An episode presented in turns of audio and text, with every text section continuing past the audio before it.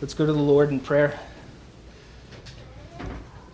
Heavenly Father, may your people hear your word today. I'm but a man. I'm a sinner saved by grace, yet not perfect. But your word is perfect. May it be proclaimed here today. Get me out of the way so that you may be seen and heard. Use this imperfect man to proclaim your perfect word. Holy Spirit, may our ears, eyes, minds, and hearts be open to know what you want us to know. Holy Spirit, if there is any dry bones here today, breathe on them and give them true life through the word. In the name of Jesus Christ, we pray. Amen.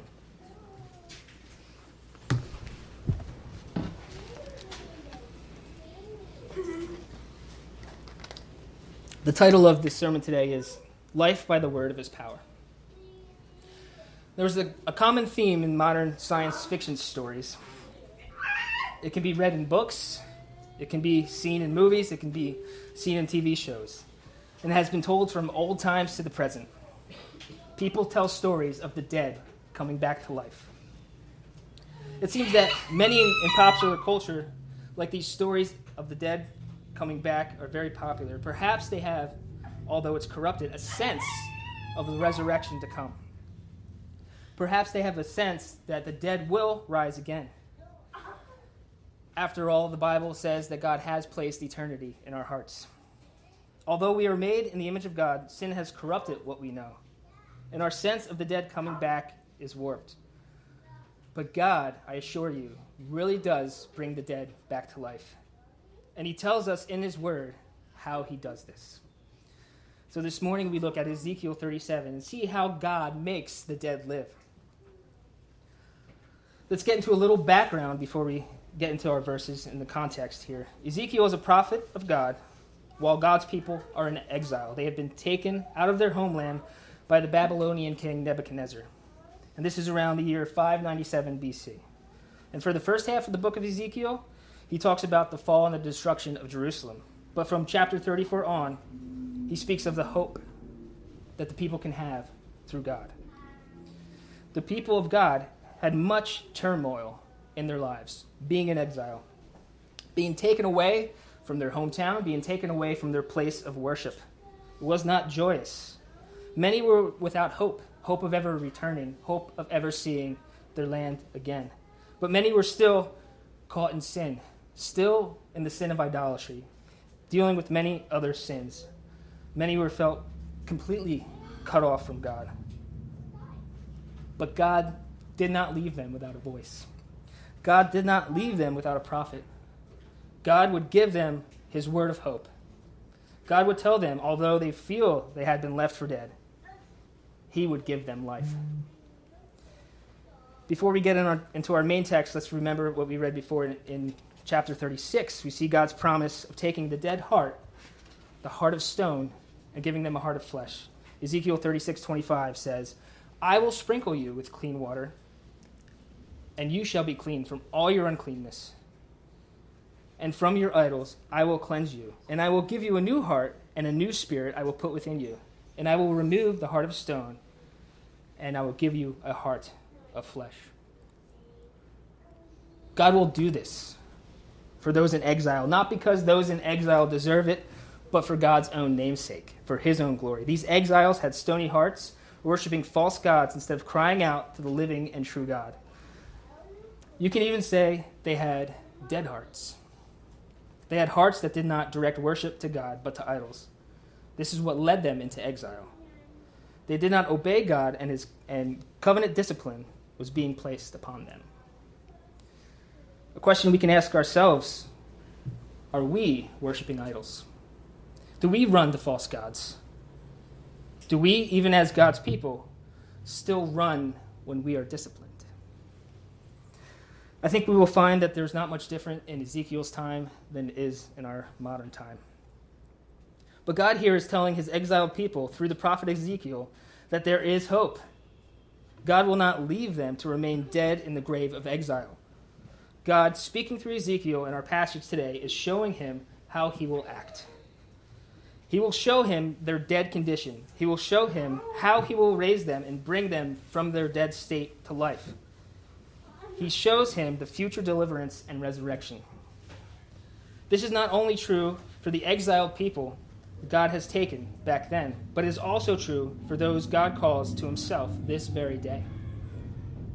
There are dry bones all around us, and God asks, Can these dry bones live?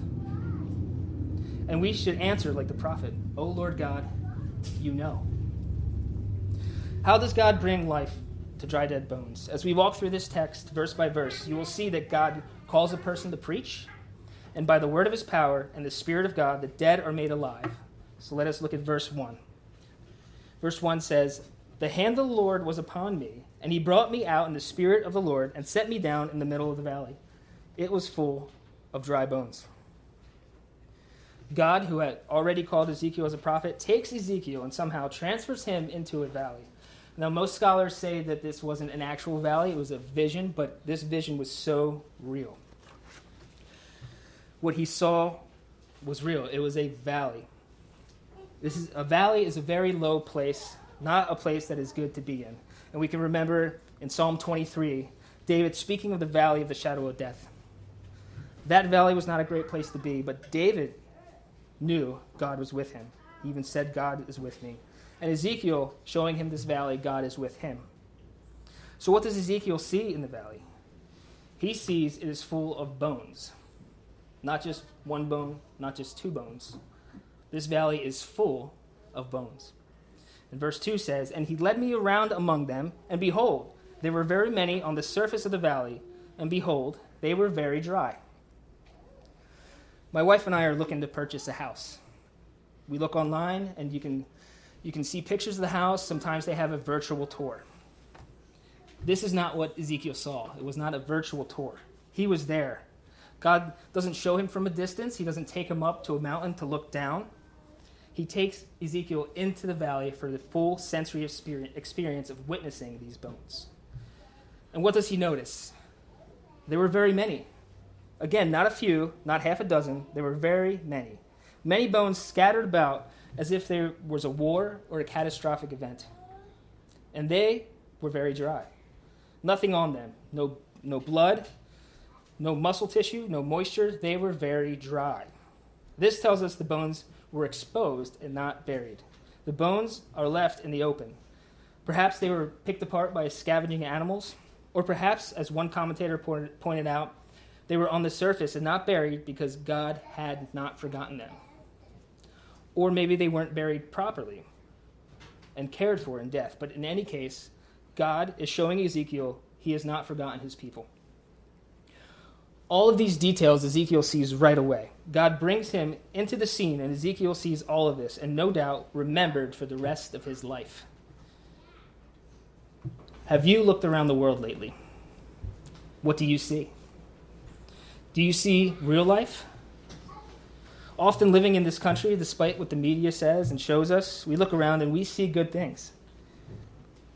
We are blessed here. There's a beautiful beach right down the road. But who is on that beach this morning? Are the people on that beach alive? Or are there really many dry bones? What can we see? What does God show us? Verse 3 And he said to me, Son of man, can these bones live? And I answered, O Lord God, you know. What a question. Can these bones live? These bones are bone dry. They're not just bones, they're dry bones. They're just lying there on the surface. And God asked Ezekiel, Can these bones live? How would you answer this? What kind of answer would you give God? I'm not sure I would answer like the prophet did. Oh Lord God, you know. Would Ezekiel saying, no, these can't live, show a lack of faith? Would his answer, yes, show his great faith? Or was the answer that he gave a way to avoid both? I believe his answer was, does not presume, but trusts God and God's desires. Can these bones live? Can your unbelieving neighbor live? Can your unbelieving spouse live? Can your unbelieving parent, sibling, in law, friend, politician even live? These are questions I ask myself. I believe many Christians ask themselves these questions. We know unbelievers who are dearly loved, yet they haven't come to Christ. They walk around dead in their sin, yet they think they are alive. They may be physically alive, but all we want for them is to know true life. All we want for them is to know a life only found in Jesus Christ. Can these dry bones live? O Lord God, you know. Verse 4 Then he said to me, Prophesy over these bones, and say to them, O dry bones, hear the word of the Lord. Does God respond to Ezekiel by telling him to do a song and dance in front of these bones? No. Does God tell Ezekiel to tell funny stories to these bones? No. Does God tell Ezekiel to ask the dry bones what they would want to hear?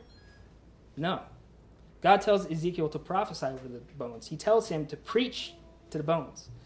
He tells him exactly what to say to these dry bones. Oftentimes, in many churches around the world, we hear things said that God has not told his church to say. His church and his ministers are saying what they want. The preaching of God's word has been replaced with talks about movies and motivational speaking and panel discussions. Now, there may be a place for some of these things, but what God has chosen to use to bring the dead to life is preaching. and not just any preaching, but preaching what He has called His church to preach. To some, this may seem foolish. It may seem like the unbeliever won't listen to preaching, but it is what God has chosen. And this isn't something new. Paul dealt with this as well. 1 Corinthians 1 21. Where's the wise? Where's the scribe? Where's the debater of this age? Has God not made foolish the wisdom of the world? For since the wisdom of God, the world did not know God through wisdom. It pleased God through the folly of what we preach to save those who believe. It was preaching in Ezekiel's day, it was preaching in Paul's day, and it's preaching in our day that God uses to bring the dead to life. And the message God tells us to proclaim is often seen as foolish what God asked Ezekiel to proclaim to the dry bones definitely looked foolish.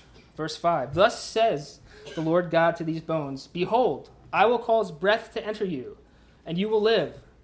And I will lay sinews upon you, and will cause flesh to come upon you, and to cover you with skin, and to put breath in you. And you shall live, and you shall know that I am the Lord. Thus says the Lord. When a prophet speaks, he does not utter his own message. He speaks the very word God has told him to say. He speaks on God's authority. When your pastor faithfully preaches each Lord's Day, he is not speaking on his own behalf. He has been faithful in communion with God. He's been studying and praying, seeking what God wants him to tell you, the people of God. Here, Ezekiel is delivering a powerful message to the dry bones on the authority of God. And God tells these bones that they will live. They will live because God will cause them to live. They will come together bone to bones with sinews and flesh for the glory of God. He brings them to life so they may know He is the Lord. Many walk around today and deny God. They are dead in their sin and don't know the Lord. Brothers and sisters, you have been made alive to know the Lord.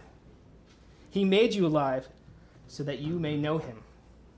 You may enter into his presence without fear of punishment. You may enter into his presence as a loving father. He made you alive in Christ to be with him. He crushed his own son to bring you to himself so that you may know he is the Lord. What a crazy and amazing task Ezekiel was called to do here. And he does what he is told, and what was the result? Verse 7. So I prophesied as I was commanded. And as I prophesied, there was a sound, and behold, a rattling. And the bones came together, bone to its bone. And I looked, and behold, there were sinews on them, and flesh had come upon them, and skin had covered them. But there was no breath in them. What God had said would happen actually happened. Ezekiel heard the sound. Perhaps it was the beginning of the bones moving then a rattling, the bones coming together, then sinews and flesh, and finally skin.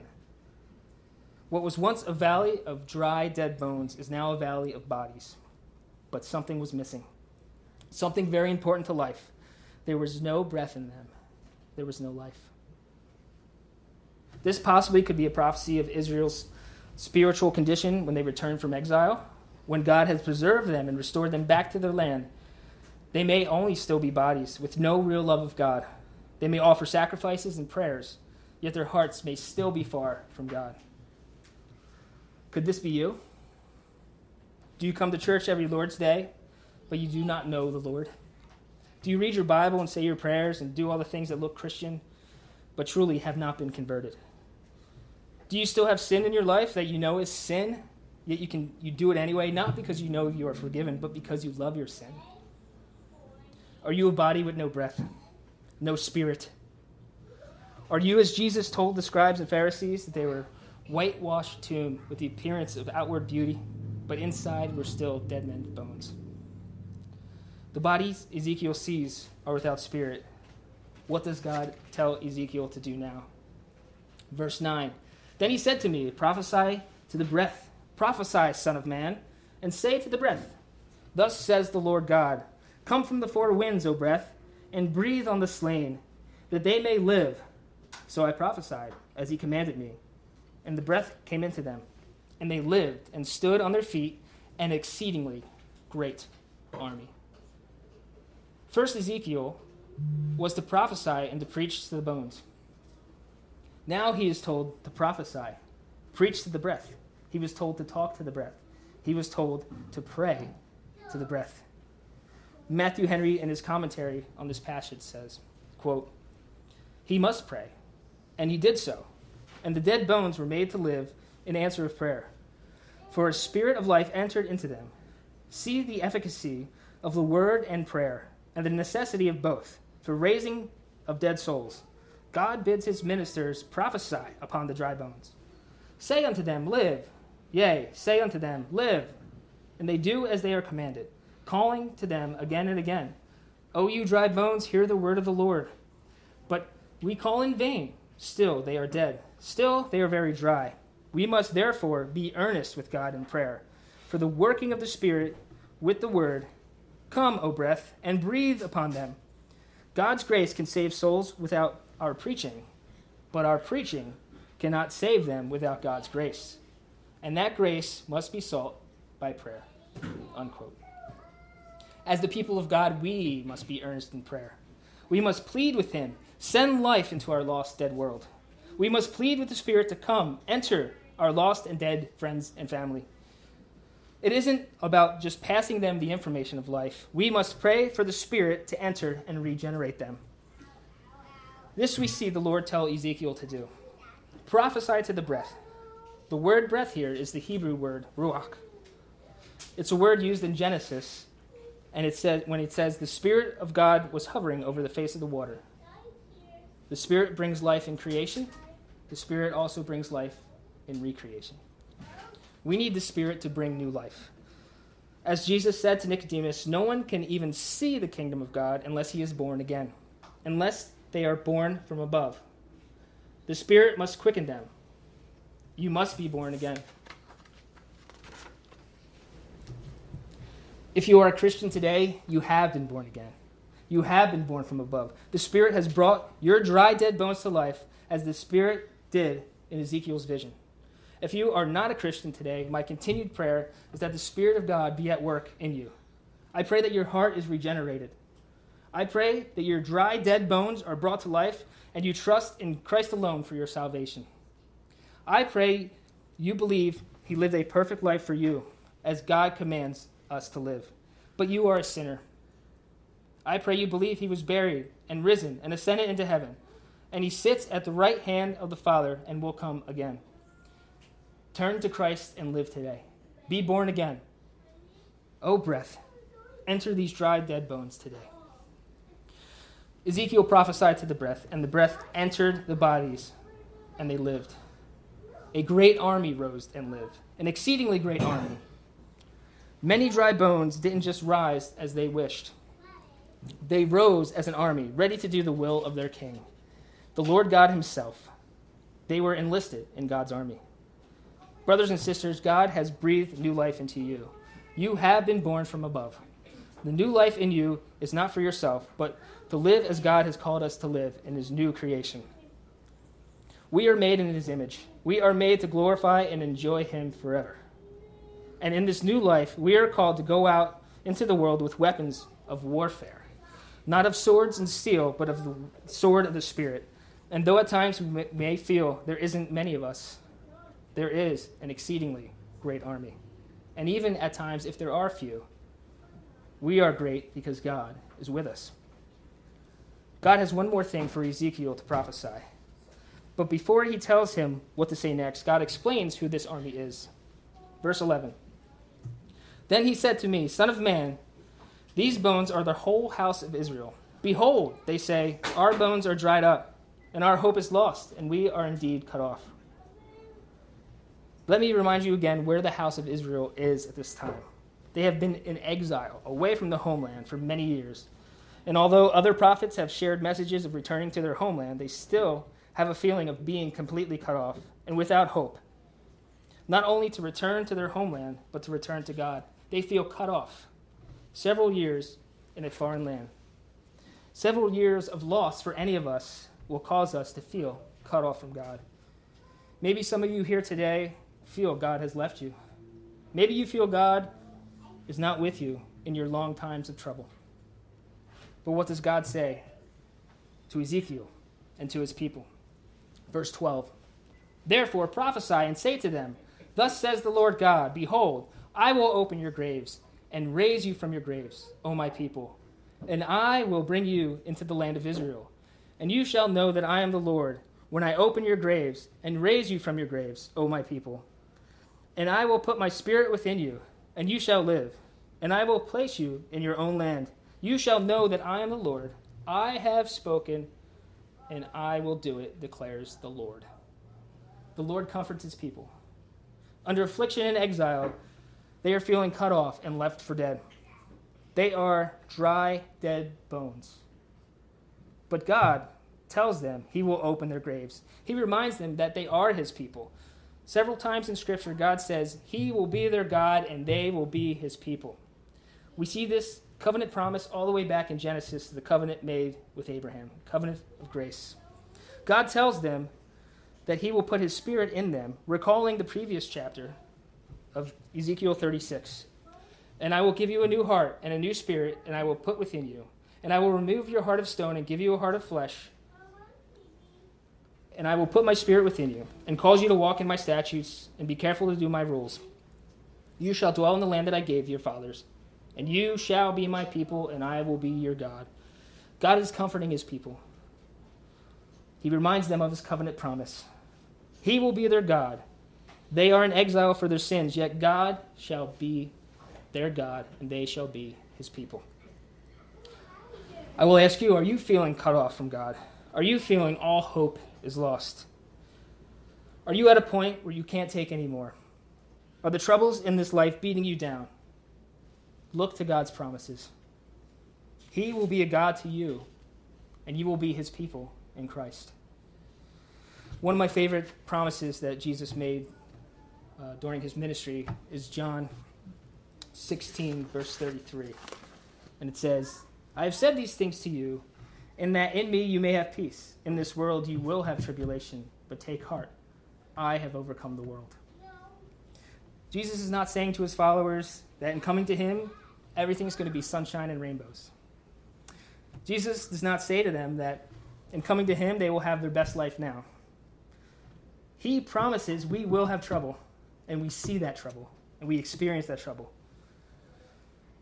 Israel in exile had trouble, they had tribulation. But God has overcome those who carried them out into exile. God in Christ has overcome the world. He has overcome sin. He has overcome Satan And the life, death, and resurrection of Christ. In Him we have hope. In Him we have life. In Him we have resurrection. He is the resurrection and the life. The Lord says, And you shall know that I am the Lord when I open your graves and raise you from your graves, O my people. God is the one who raises the dead. He makes dry bones live. Not just those on the surface of the valley, but those who are in the grave. Jesus, with three words, raises Lazarus. John 11, 43. When he said these things, he cried out in a loud, loud voice, Lazarus, come out. There is power to raise the dead in the word of God. And before he called out Lazarus, he prayed and encouraged the faith of the others around him. John 11, 40. Jesus said to her, Did I not tell you that if you believed, you would see the glory of God? So they took away the stone, and Jesus lifted up his eyes and said, Father, I thank you that you have heard me. I knew that you always hear me.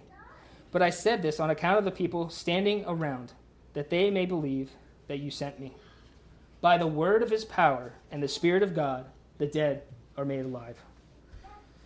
Verse 14 again of Ezekiel 37 And I will put my spirit within you, and you shall live, and I will place you in your own land, and you shall know that I am the Lord. I have spoken, and I will do it, declares the Lord. The Lord has spoken. The Lord will do it. He has done it. Israel eventually returned to their land, as we see and we read in the Old Testament in Ezra and Nehemiah. Then he rebuilt the wall, and they rebuilt the temple. Temple worship was back. But eventually, this too was destroyed in 70 AD. There is an even greater, greater fulfillment of this. Both Jew and Gentile get to experience this. We can have our own land in the new heavens and the new earth. As Abraham was looking forward to the city that has foundations, whose designer and builder is God, we are citizens of that city, and we look forward to its arrival. We can see it coming now because God has placed His Spirit within us. We have been raised to life now. We have been born again from above. You must be born again. Maybe you're asking, when was I dead? Ephesians 2. And you were dead in your trespasses and sins, in which you once walked, following the course of this world, following the prince of the power of the air, the spirit that is in the work of the sons of disobedience, among whom we all once lived, in the passions of our flesh, carrying out the desires of the body and the mind, and were by nature children of wrath, like the rest of mankind. This is every human being, Jew and Gentile. This is us, this is you dry, dead bones in our sins and trespasses. We have no spiritual life. We are the walking dead. We continue in sin because we love our sin. We love ourselves. We do many things just for the moment of pleasure. We may at times try to get out of this state by, by hiding or different vices or trying to be a good person, but that's only putting makeup on a corpse. The bones are still dry and dead. Where is the hope? Where's the help? Who will save us from this death? Ephesians 2, verse 4. But God, being rich in mercy, because of the great love with which He loved us, even when we were dead in our trespasses, made us alive together with Christ. By grace you have been saved, and raised us up with Him, and seated us with Him in heavenly places in Christ Jesus, so that in the coming ages we might show the immeasurable, immeasurable riches of his grace in kindness towards us in Christ Jesus. You were dead, God made you alive. He raised us up with Christ and will raise us up when our Savior returns. We will be resurrected to glory with Him and have no more trouble, no more pain, no more sickness, no more illness, no more suffering, no more sin. We will be with God our great Savior forever. What a day to look forward to. And we can have hope in that day because God has done it. Christ has died, Christ is risen, Christ will come again. In that confession, we believe the promise. The Lord God showed Ezekiel the valley of dry dead bones. He told him to prophesy to the bones. Ezekiel obeyed, and the bones came together. They were now lifeless, spiritless bodies. God told Ezekiel to prophesy to the breath. He told him to pray to the Spirit of God.